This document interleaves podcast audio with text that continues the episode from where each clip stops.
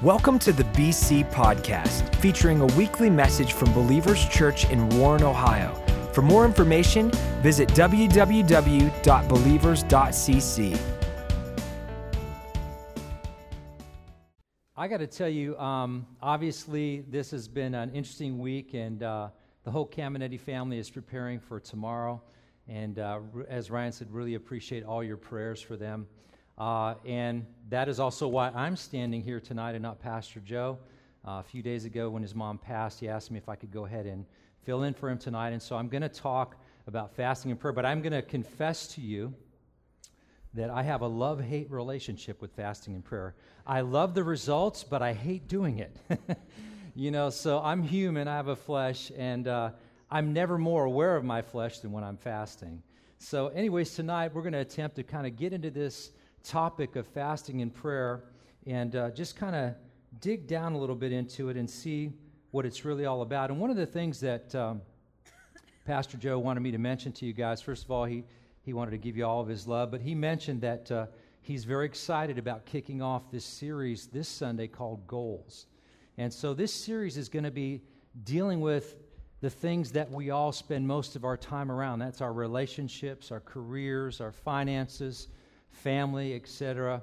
And it's not just about setting your goal, but it's about seeing it happen. And so that's what we're going to try to answer with this series. So we want you to be here uh, this weekend when we kick that off.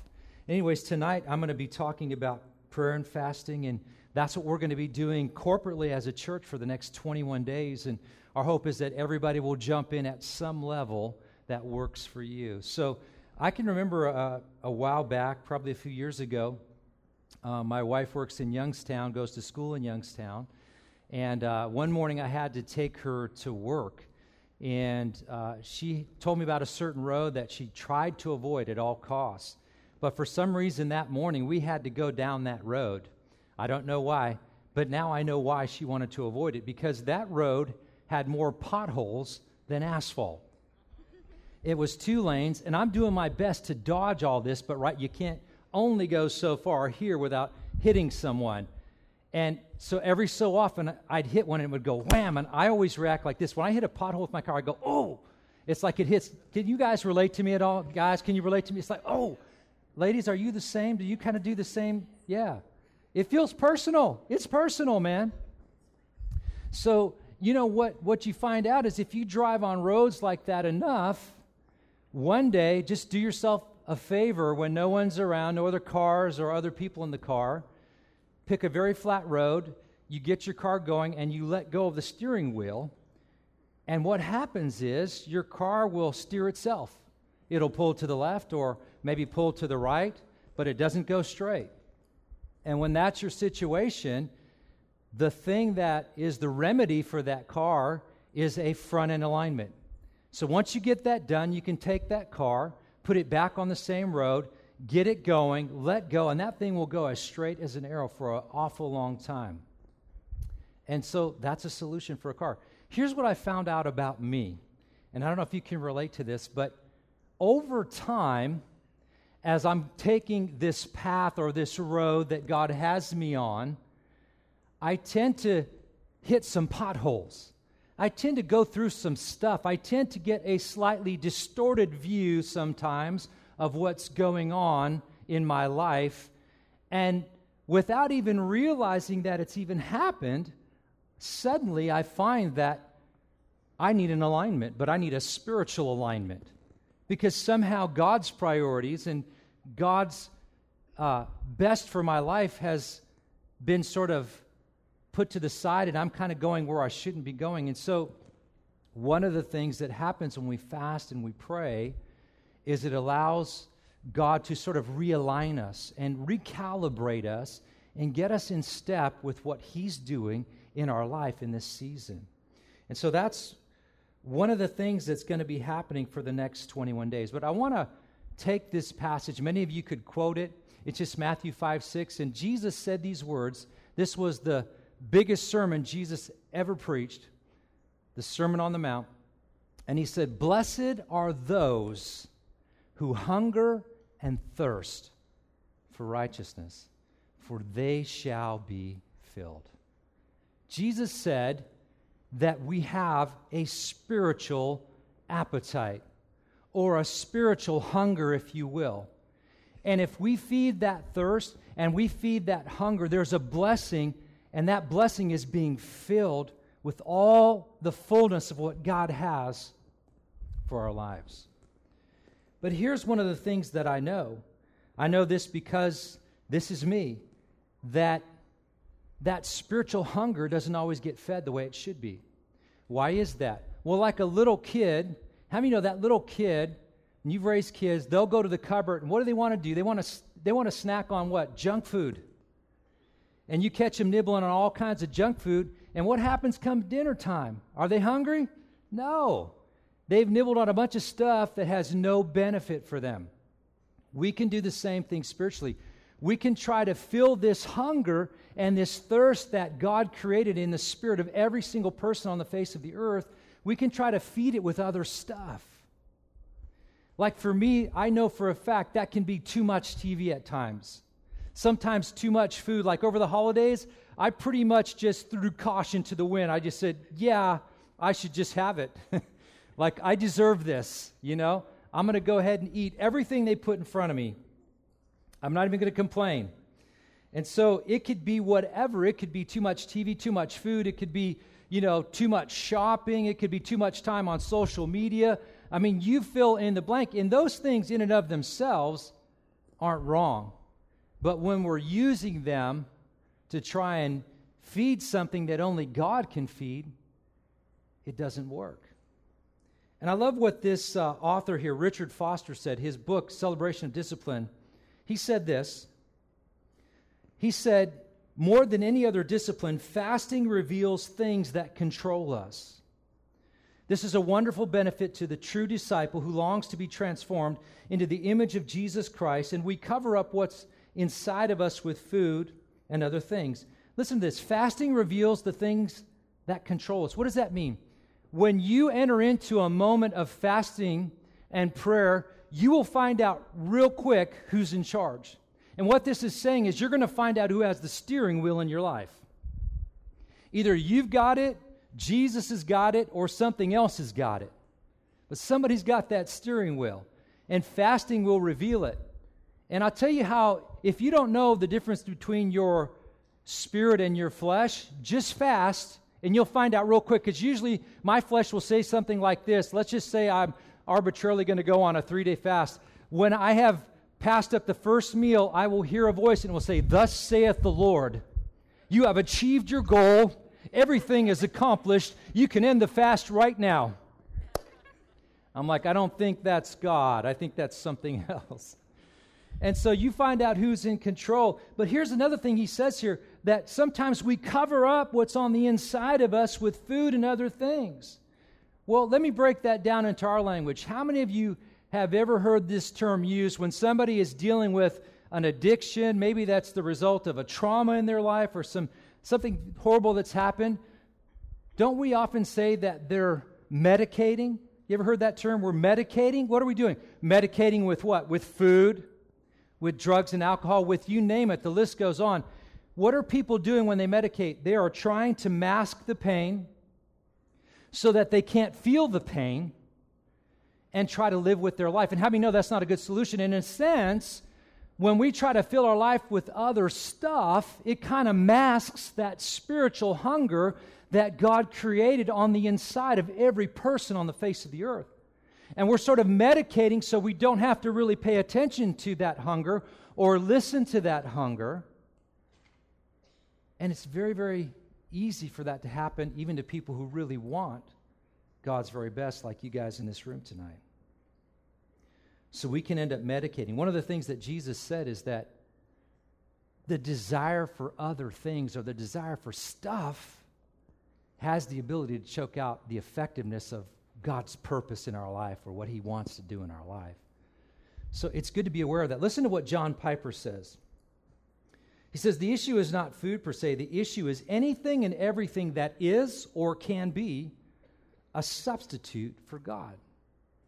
So, one of the things that fasting and prayer can help us do is bring our life back to a place of alignment with the priorities of God. And I like to say it this way this is something that I found out a few years back, and it's simply this when you say no to one appetite, you say yes to another.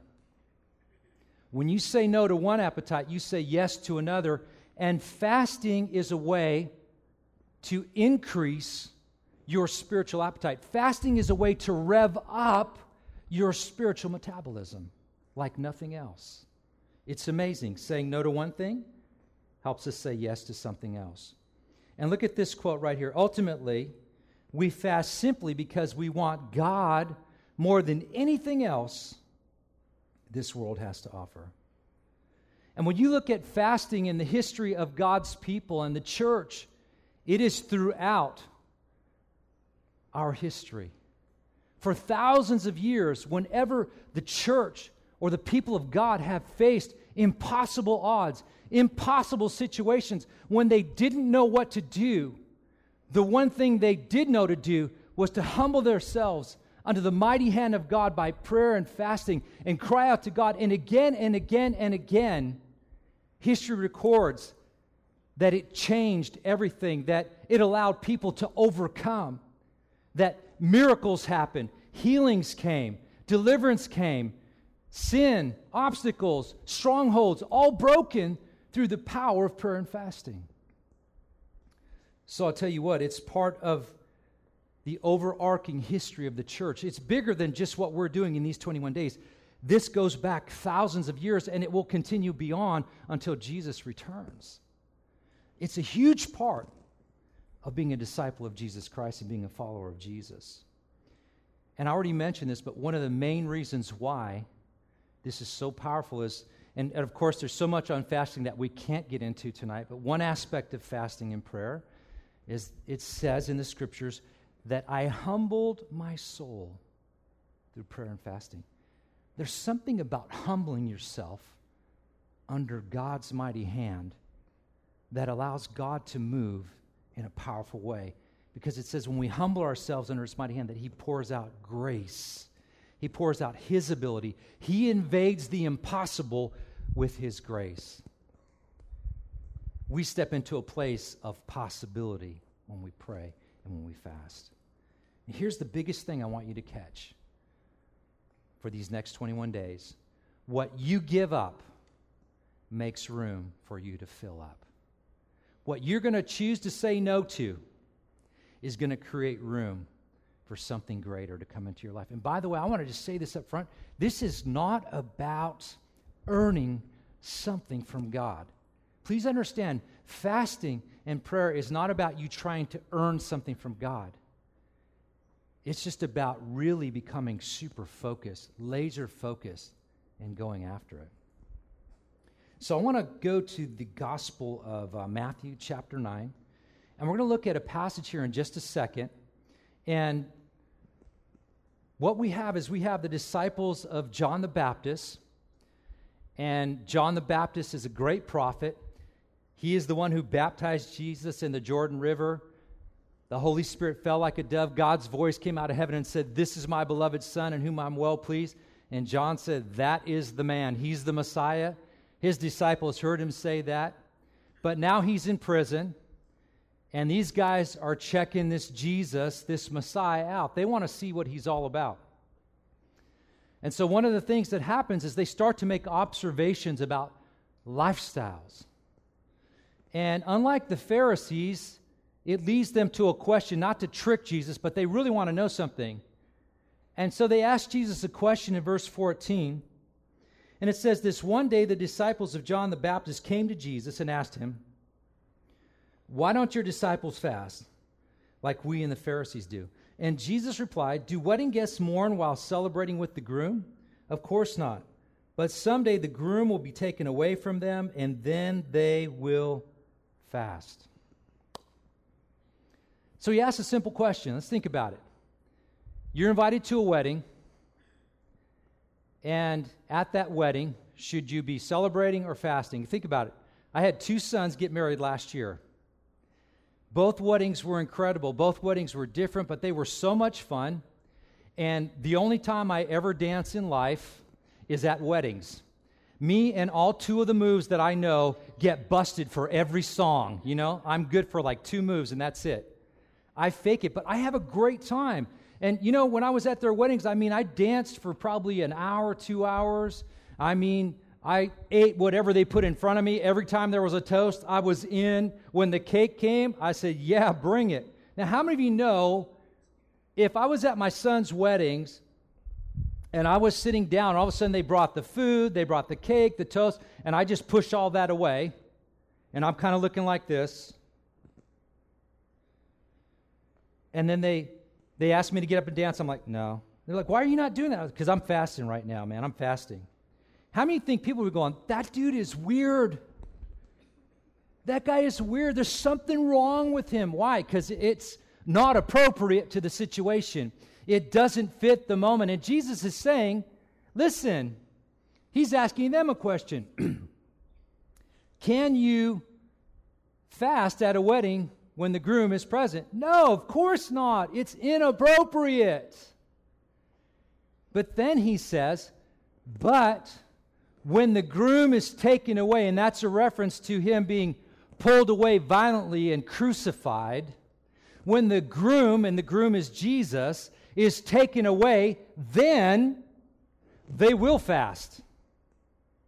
Not just for three days, but look at the history of the church, well beyond those three days. Then they will fast. Here's what this passage lets me know the key to interpreting and understanding this passage is, in fact, the groom. Because if the groom is present, we don't fast. If the groom is taken away, we better fast. If he's present, no. If he's gone, yes.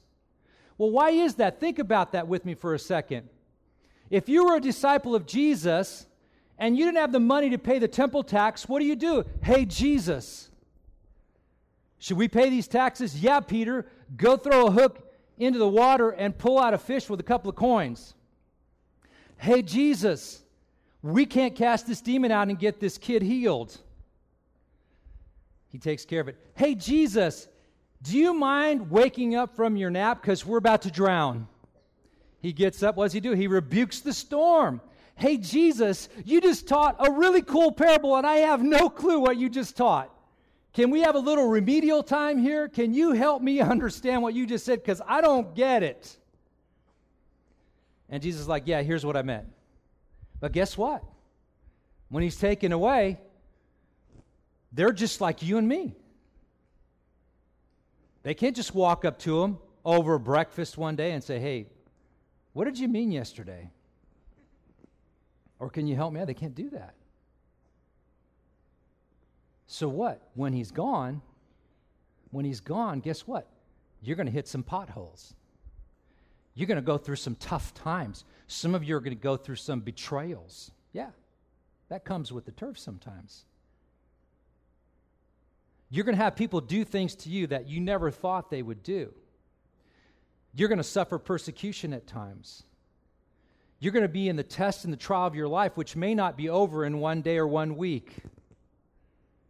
And in those moments, we still need to say, Hey, Jesus.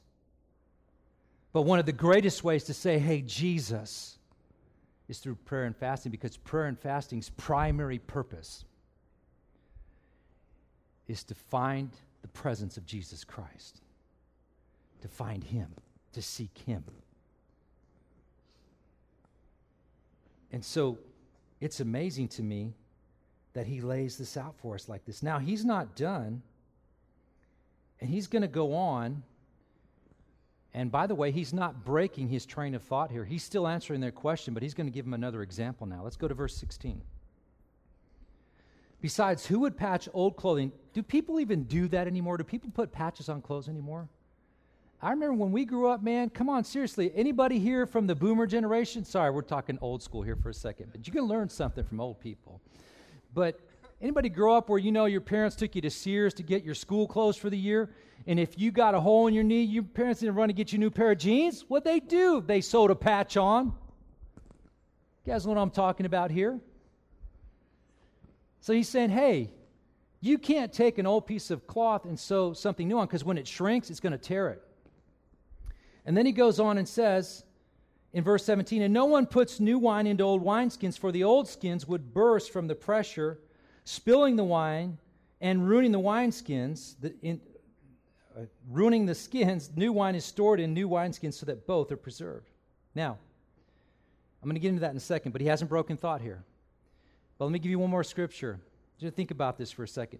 How many of you, like me, would say, There's more about God that I don't know than I do know? Like there's so much more of Him that I don't even know. And the more I know Him, the more aware of how much I don't know, I know. John 16, 12 says these words I still have many things to tell you, but you can't handle them now. You know what I believe? I believe that God has so much more that He wants to say to every person in this room. I believe God has so much more that He wants to do for every person in this room. But let's be honest, sometimes we're not ready to hear it. We're not ready to hear it. We're not ready to receive it or experience it. And part of what prayer and fasting does is it allows us to stretch a little bit. It creates capacity for more of what God has for us. And so when you think about it, he's saying, hey, what is he saying in essence? The old is not compatible with the new. And what is the new? Jesus. What is he saying? If I try to dwell in you, live in you right now, you can't handle my glory. You can't handle my holy presence. You're going to have to be born again. You're going to have to receive what Ezekiel 36 27 says. You're going to have to receive that new spirit. And that new spirit will be able to handle the new wine of my presence. That's what this is about. It is all about and all revolves around the presence of Jesus Christ. See, I believe that in you and me there's the capacity for more. Look at what Ephesians 3:17 says. It says, and this is a prayer, uh, this is a prayer that Paul prayed all the time. And I pray that Christ, listen to this, will be more and more at home in your hearts as you trust in him. What does more mean? More. Increase more and more at home. Where? Hold on. Think about it. I pray that Christ will be more and more where? At home in your heart. That means there's a capacity for Him to be in our heart in an even greater measure or more at home in our heart. And here's what I mean by that. My parents are awesome people. I love my parents like no one else. They're amazing. Such awesome people. My mom is going to turn 82 this year. My dad's 85. I love these guys. Talk to them every week. Can't wait to see them this year. And I can guarantee you one thing I know about me I'm going to roll up into their house next year when I'm there. Hold on, next year is here. This year, when I'm there, I'll roll up. I'll sit wherever I want in that house. I'll walk over to the fridge open it up and go, yeah, I think I'll take that frozen Snicker bar right there because I know they always stock them. And I, will take that. I think I'll watch this program. I think I'll take a couple of laps in the pool and then just sit in the jacuzzi and just bake like a lobster. You know, I'll just kick back here. And you know what? I don't ask their permission to do any of that. I own that place. What do I mean by that? They love me. And here's what I know I'm always, I mean, always welcome in my mom and dad's house. And I love being there. I know I'm welcome, I know I'm wanted. Jesus Christ is in the heart of every believer, but he's not at home in every believer. You see the difference?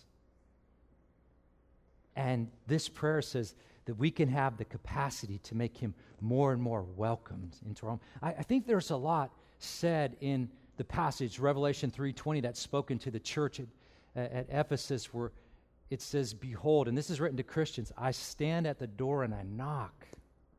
If anyone hears my voice and opens the door, I'll come in and we'll hang out and have dinner together.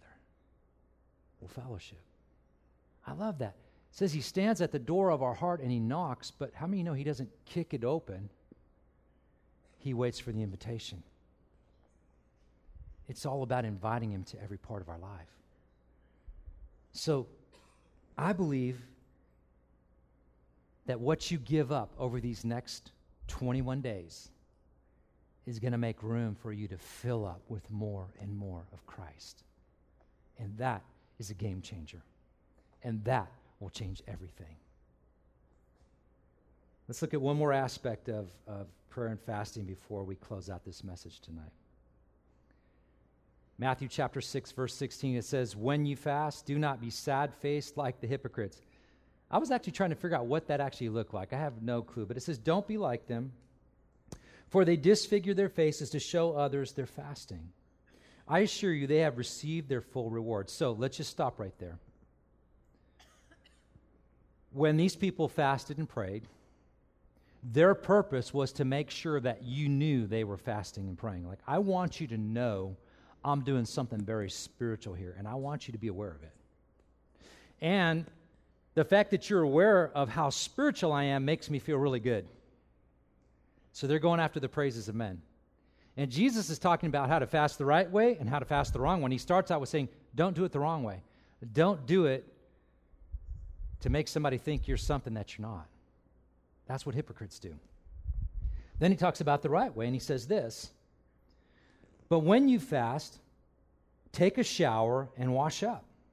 Put your makeup on, do your hair, put your good clothes on, so that no one except your heavenly Father who is there in the secret place may notice your fasting. And your Father who sees in secret will reward you. So I love this. Jesus said these words when you fast, not if you fast. Jesus makes the assumption that if you are his follower and his disciple, you're going to fast. He made that assumption about you. And so he says, when you do this, I want you to make sure that you do it the right way so that whatever you're praying and fasting secretly, the Father sees it. Not only does He notice what you gave up so you could fill up with, but He's going to reward it. He's going to attach a reward to that. And so that's an amazing truth right there. And here's what I know about rewards is there's stuff that I absolutely couldn't do without and had to have that's now in my basement or I gave it away years ago. Anybody relate to that? You just had to have that. You died to get that next greatest, latest thing that was out there on the marketplace, and then after a while it loses its, its bling, if you will. God's rewards never lose their value because they always carry eternal impact. And so it says that he's going to reward us, and he doesn't exactly say what these rewards are, but I believe that one of the rewards, if I just look at the history of prayer and fasting, one of the rewards is what? An answer to your prayers. Your prayers being answered, being heard on high. I can tell you this. I remember during um, 2015 when we did our corporate fast and prayer time here at Believers Church, there were some petitions that I put before God. And that year went by and they didn't happen. But you know what? Last year, these were big petitions. I watched them happen last year. And that came during a time of prayer and fasting. And it's amazing what can happen when we do it the right way. God says that He will reward it. And I just want to say something to you here. It's like when you fast and pray, it's sort of like turbocharging your prayers. It's like prayer on steroids. It's, it, it is. But can I just be blunt and honest with you? For this reason, I want you to have everything that God wants for you. That's what I'm going to say what I'm going to say next. I want you to have everything that God wants you to have. And here's what you need to know there are some rewards of the kingdom that will only be connected to your times of fasting and prayer. This reward is specific to prayer and fasting and nothing else. There are some things that you and I will never receive if we don't ever enter into that part of our discipleship. I say that to encourage you to say that God has more for you. God has some things that He wants to do for you. And as I mentioned before, I have a love hate relationship because there's times that prayer and fasting is completely uncomfortable. Like when you turn your television off and you say, I'm not watching, and I'm, I'm just talking about me. When you turn your TV off and you say, I'm not watching anything, I'm not doing social media, I'm not doing anything for the next 21 days, guess, guess what? I'm not used to that quietness. I'm very uncomfortable with it. It makes me fidgety. But you know what? It doesn't allow me any longer to mask my spiritual hunger. Now I got to face it. I'm no longer medicating. Now it's getting real. And all of a sudden, God starts to show up in ways that He hasn't shown up in an awful long time. It's not all fun, but I'll tell you what, it's very rewarding. Very rewarding. Let me just tell you one reward, and then we'll try and land this plane. Um, several years ago, this was our habit when Lori and I pastored our, our church in Southern California. We did, we did this every year. Um, we varied the lengths of our fast anywhere from, I think we did anywhere from like seven days to 40 days. Um, and, and, we were serious about that time. And remember, we were in one of these fasts, and it was a Saturday morning, and Lori and I were uh, at the altar of our church, and we were gathered with a group of people and just praying. And um, I got a phone call from a frantic mom who was a member of our church. She, she waited till it was morning, bless her heart, she didn't call me in the middle of the night, but she waited till it was morning and she called me and she said, uh, Pastor, she said, I don't know what to do. I'm freaking out. My daughter, Amber, is, she was a 15 year old girl. She said she's in ICU right now. She's in an induced coma. And she said last night her 16 year old boyfriend, uh, who's the son of an LAPD officer, decided that without a license he'd take his dad's car, a muscle car, I believe it was, and take it out on a joyride and bring his 15 year old girlfriend along. And uh, they neglected to strap their seatbelts in. And they were doing 60 miles an hour when they hit a telephone pole. And that car was just a piece of twisted metal. They had no way to get them out, so they brought out, the fire department brought out the jaws of life, and they literally cut this metal. And they cut away a car, and they extracted from that car these two pieces of body, two pieces of meat that were there. And the first thing the officers said to the mother is, It's amazing um, that your daughter is alive. Like, that's a miracle that she's actually breathing right now. And they rushed her to ICU. And they said, Look, ma'am, we don't want your hopes to get high because the level of impact here, we have no idea how much brain trauma has happened you know, there's all this swelling going on. We don't know if your daughter will ever see again. In fact, one of her eyeballs is shoved so far back into her skull, we have no way of examining that eyeball. We don't know if she'll ever walk or talk. We don't know what to tell you. And so we ran over there and we, we cried out, you know, to God in that ICU room, put our hands on this young girl and prayed. And we had a whole church fasting and praying. And um, this was a young girl who I believe loved God but wasn't really going after God. Do you know what I'm talking about? She loved God, but she wasn't really pursuing God. And when they finally decided to bring her out of this coma, and she came out of her coma, the first thing this girl saw was she saw two angels standing on either side of her bed. Now, that shouldn't surprise us as Christians because Psalm 91 says He's given His angels charge over us to protect and preserve us in all of our ways. It also tells us in the book of Hebrews that many of us have actually had encounters sometimes with angels and not even known about it. I think I might have had one or two of those. I'm not going to say that I have, but you know, I always used to say to people, I can't prove to you that you've had an encounter with an angel, but you can't prove to me that you haven't because sometimes you entertain them and you don't even know it. How about this? That he's given his angels, uh, that they're ministers to those who are the heirs of salvation. In other words, the angels of God. It's like the Old Testament. Some things in the Old Testament are void and null, but some things are still very functional. Jacob's ladder, where you saw angels ascending and descending, I believe what that means is angels go into heaven they take assignments and they come back to earth. Where do those assignments come from? Well, look at the book of Daniel. It says, Daniel, from the first day that you set your heart. The angel comes to Daniel and says, Daniel, from the first day that you set your heart to know the answer, I was sent in answer to your prayer. His prayer caused God to release a message in the hands of an angel and bring it to his son. Now we have the Holy Spirit. But listen, I'm just saying, it shouldn't freak us out that she saw angels. She saw angels. And then about a year later, I looked out one day, and there in the back of the church, she was sitting with her mom. And you know what? She was walking, talking. She had zero brain damage. Zero brain damage. The only way you could tell she was in that accident was she had a scar, a pretty big scar that ran across her face. That, my friends, is an incredible reward that I will never forget. I'm so glad we said yes to one appetite and no to another because that was so worth it. And that's our challenge to you. Where can you jump in? Where can you jump in? And here's what I want to just say to you as we close this out there's a couple ways you can do this.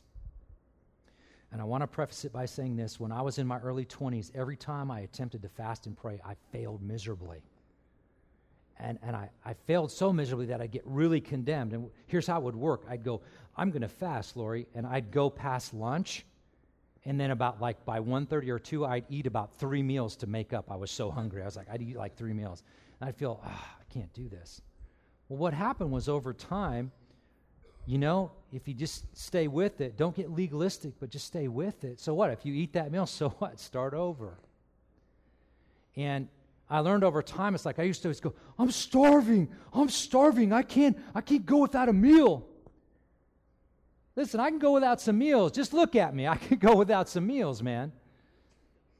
Starvation for somebody like me is going to take about 35 to 40 days to happen. What that was is my stomach, when my stomach got empty, it sent a signal to my brain saying, Hey, I'm empty. And I'm going, Hey, I'm starving. No, I'm not starving. My stomach's just empty. And once I learned that, I'd say, Hey, you're not starving. You're just, your stomach's empty. Just move on. You know, just that little bit of knowledge helped me. To do, I've done everything from one day fast to 40 day fast after all those failures.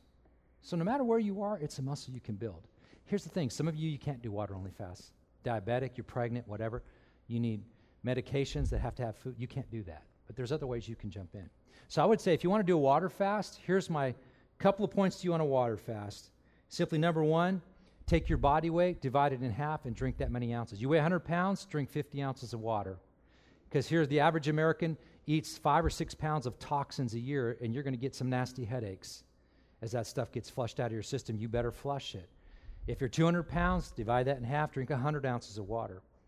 But flush it out. Here's the second thing if you're planning to do an extended water fast, I've learned from experience, you do water only long enough, and you can start kind of getting dizzy every time you get up, and, and you know. And what I would say is go to a health food store, go somewhere, buy some electrolytes, and add it to your water. It'll keep you stable. Or add some fruit juice. You know, juice it yourself, or buy something healthy. Don't don't take a juice that has a bunch of sugar in it, or orange juice or tomato juice or stuff like that that's real acidic. Take something, you know, that can sustain you. Just maybe a little cup in the morning, a little cup at night. But again, it's all about what the focus is. It's not about how you do it. Some of you, your fast is just going to be you can fast media. You can fast, you know, social media. You can fast some things that, you know, that phone is attached to. Listen, I'm in my 50s. The average person checks their phone 150 times a day. I think I'm one of them because I check my phone all the time. And some of you probably check it more than me.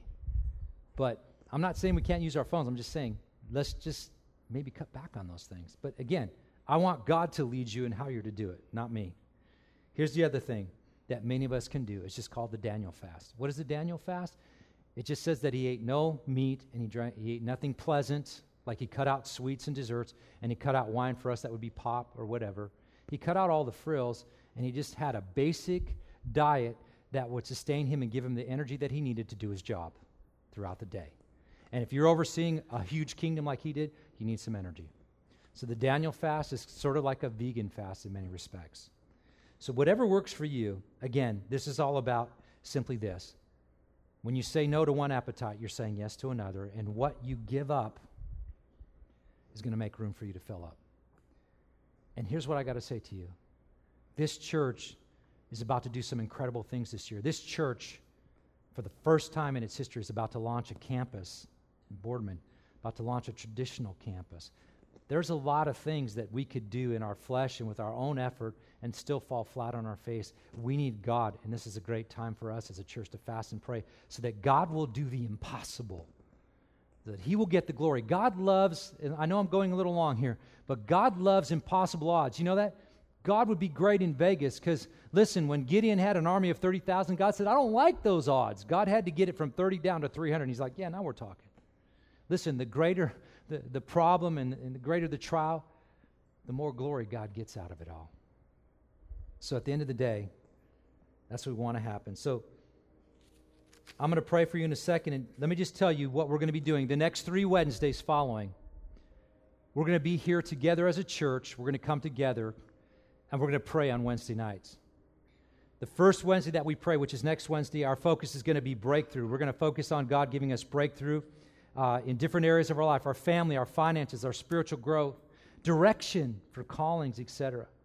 The next week, we're going to pray for revival, for God to move in our church, our city, our country, to pray for our friends, our loved ones, governments, for the harvest, for all the outreaches that we're going to do. And then the final one, you know, we haven't landed completely on that, but we might just call that a free for all, where we have a night where we just let God lead us and we bring the topics in the moment as we pray.